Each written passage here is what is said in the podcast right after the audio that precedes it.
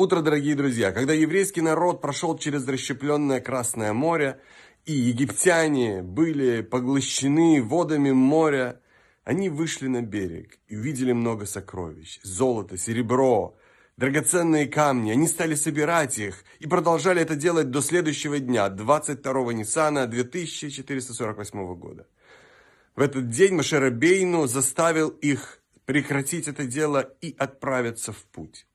Евреи не были жадными. Они хотели выполнить свою задачу, выполнить митцву, освободить Египет от богатств, а также освободить искры святости, заложенные в этих материальных сокровищах.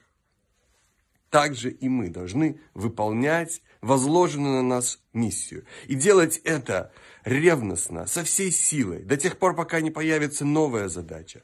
Кроме того, когда в нашем окружении появляются евреи, отошедшие от Всевышнего, нам надо постараться сделать все, что в наших силах, чтобы зажечь пламя их души, чтобы освободить заложенные в их душе огромные сокровища. Прекрасного дня, замечательного настроения и успехов во всем.